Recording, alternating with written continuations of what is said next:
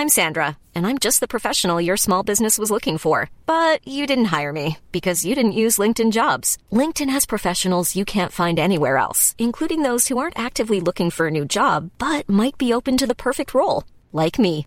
In a given month, over 70% of LinkedIn users don't visit other leading job sites. So if you're not looking on LinkedIn, you'll miss out on great candidates like Sandra. Start hiring professionals like a professional. Post your free job on linkedin.com/people today. Wow. Nice. Yeah. What you're hearing are the sounds of people everywhere putting on Bombas socks, underwear, and T-shirts made from absurdly soft materials that feel like plush clouds. Yeah, that plush. And the best part? For every item you purchase, Bombas donates another to someone facing homelessness.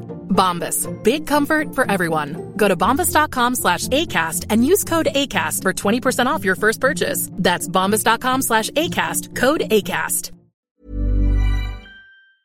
Okay, all this morning we've been talking about the Cork Midsummer Festival. So Elle Marie met with director Lorraine May to chat all about it. And the last bit today is looking at the final strand of the festival. So it's back to the Marina Market to find out what's in store. Earlier on, Lorraine, we were talking about how organically the festival has grown, and by programming and year-round activities, the sort of things that you're doing to create this legacy that we mentioned a little while ago. But you're also growing for the future and looking to the future and planning for the future, and that is a whole strand in the festival called Future Proof, what we should all be doing for everything for so many reasons. Why did you choose this strand as a theme? The festival began in 1997. And there's sort of three things that we've really kept with the festival the whole way through. One is the fact that all of the organisations in the city are really engaged with the festival, and that's very unique. You know, the cultural organisations, they programme things in, they present stuff, they plan for the festival. You know, sometimes a show start to finish is entirely of their making, you know, that they decide to programme in the festival. So that aspect has stayed. The other is the site-specific nature of the festival and doing things in unexpected locations, which is a Kirkadurka legacy, you know. I mean, they were kind of pioneers of this practice, very much artist-led, and has hugely kind of benefited the rest of us and the festival. And Cork is really known now, even amongst artists, as a place where you can do stuff in unusual locations much more easily than anywhere else. And then the third thing is platforming and supporting the development of artists that are from or based in Cork. That has always been a really important part of the festival's work. And you will see Cork artists throughout the programme. So they're in the brand new, they're in the outdoors, they're in the B part, they're everywhere.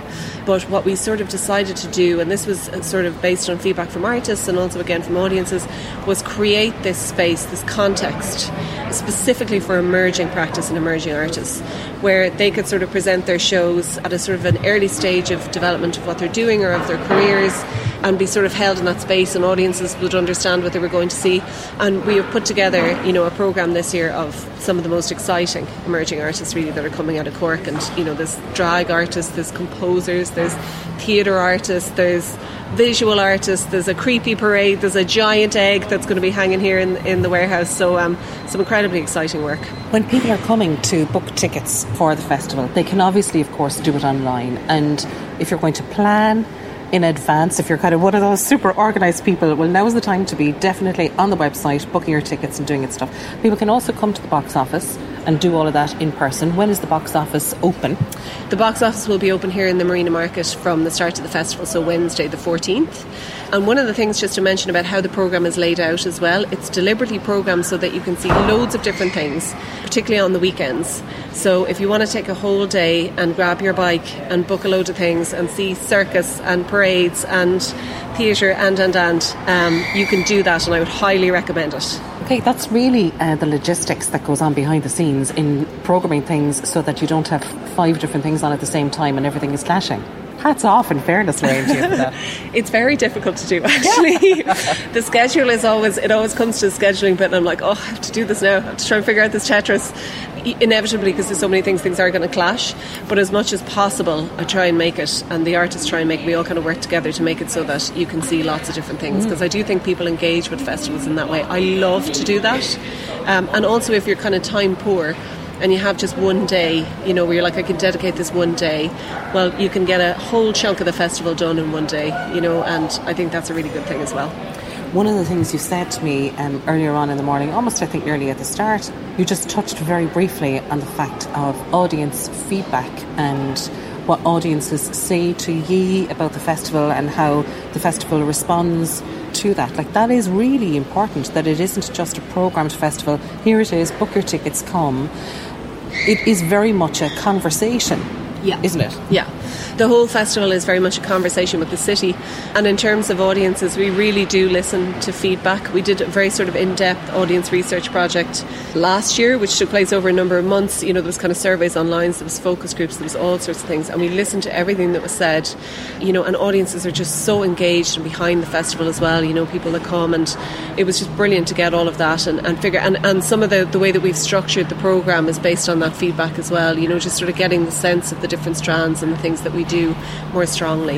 And the same with, you know, the fact that it's all kind of new work as well. We're like in conversation with the buildings, like the Crawford you mentioned earlier with Gina Moxley. Like, that's in a transition period now where some of it will be empty, some of the galleries, because it's, of course, you know, going into this big period of redevelopment. So, like, you know, that has a show and a place and a context and a moment that will pass, you know, and won't be there again next year. So it's really important that we're tuned into what's happening and what people are thinking and feeling and what artists are making. Mm-hmm. And for yourself, you know, I mean, like, you obviously are living and breathing this festival 12 months of the year, and the buzz of the festival week is the reward for the invisible work that goes on all the time. So, like, I'm sure it must kind of feed your soul to see everyone's reaction, but, you know, there's an awful lot of work goes into it before you can get that kind of reward for yourself as an administrator, isn't it? Yeah. The old why do we do it question. Kind of, yeah. I remember having this conversation with a very prominent theatre producer, and she said, well, we know why. You know, and I was like, yeah, that's a very good answer to it.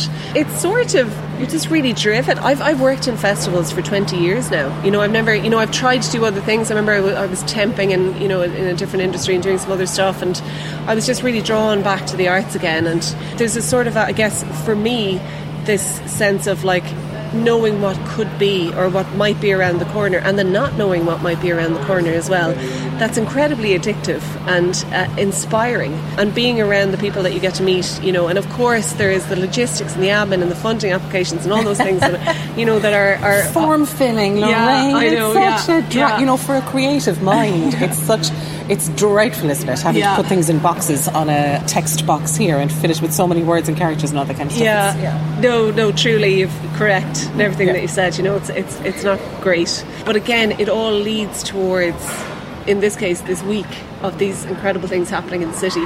So that's always in your head. I'm doing this because we want to go here, and can we make it there, and what will there look like? Actually, will it be the same as we imagined, or will it be completely different? And how will it all change when audiences interact with it, you know? And we've sort of, I've said this a little bit this year, but like the audiences, they really activate the art. You know, like there's such an important part of the mix. You can imagine and plan as much as you like about how you think people are going to react to it or how it's all going to play out, and then you get everything together and it's just completely different, and that's amazing. I don't know if people can hear the diva of a crow that's trying to get in on the act here performing. Like, if you were performing yourself, like, where is your heart if you were a performer? Oh, wow, what a question. Do you mean as in, like, what would I be doing? Yes. When I was younger, I did all the grades in piano, so I loved music, and I also loved acting when I was younger as well. But then I decided in college that I kind of got involved in the more behind the scenes aspect and the organisational bit, and I really felt that that's where my skills lay. That I was more in the kind of making things happen, curating, producing sort of place than on the stage. I don't know. There's a few pianos around the warehouse here. I'm sure you could be persuaded and cajoled into action. Lorraine, it's been a pleasure. Honest to goodness, what an incredible... You said it's 1 week, but it's over 2 weeks. So, incredible fortnight ahead of us. So, congratulations to you and all the team, and just enjoy the hell out of it. Thanks a million. Thank you so much. Amazing programme for the Cork Midsummer Festival ahead of us. Just incredible, and it's been so joyful chatting with Lorraine May all morning. I'll have all of the other details back up on the podcast page later on this afternoon if you missed any of our earlier chats, as we've been dotting them right throughout the programme. But don't forget to check out the details on the festival website for Cork Midsummer Festival, and we'll be back right after these. Cork's 96 FM and C103. The Arts House with Griffin's Potatoes. Planted, picked and produced in Cork. Griffin's Potatoes, the great taste of home.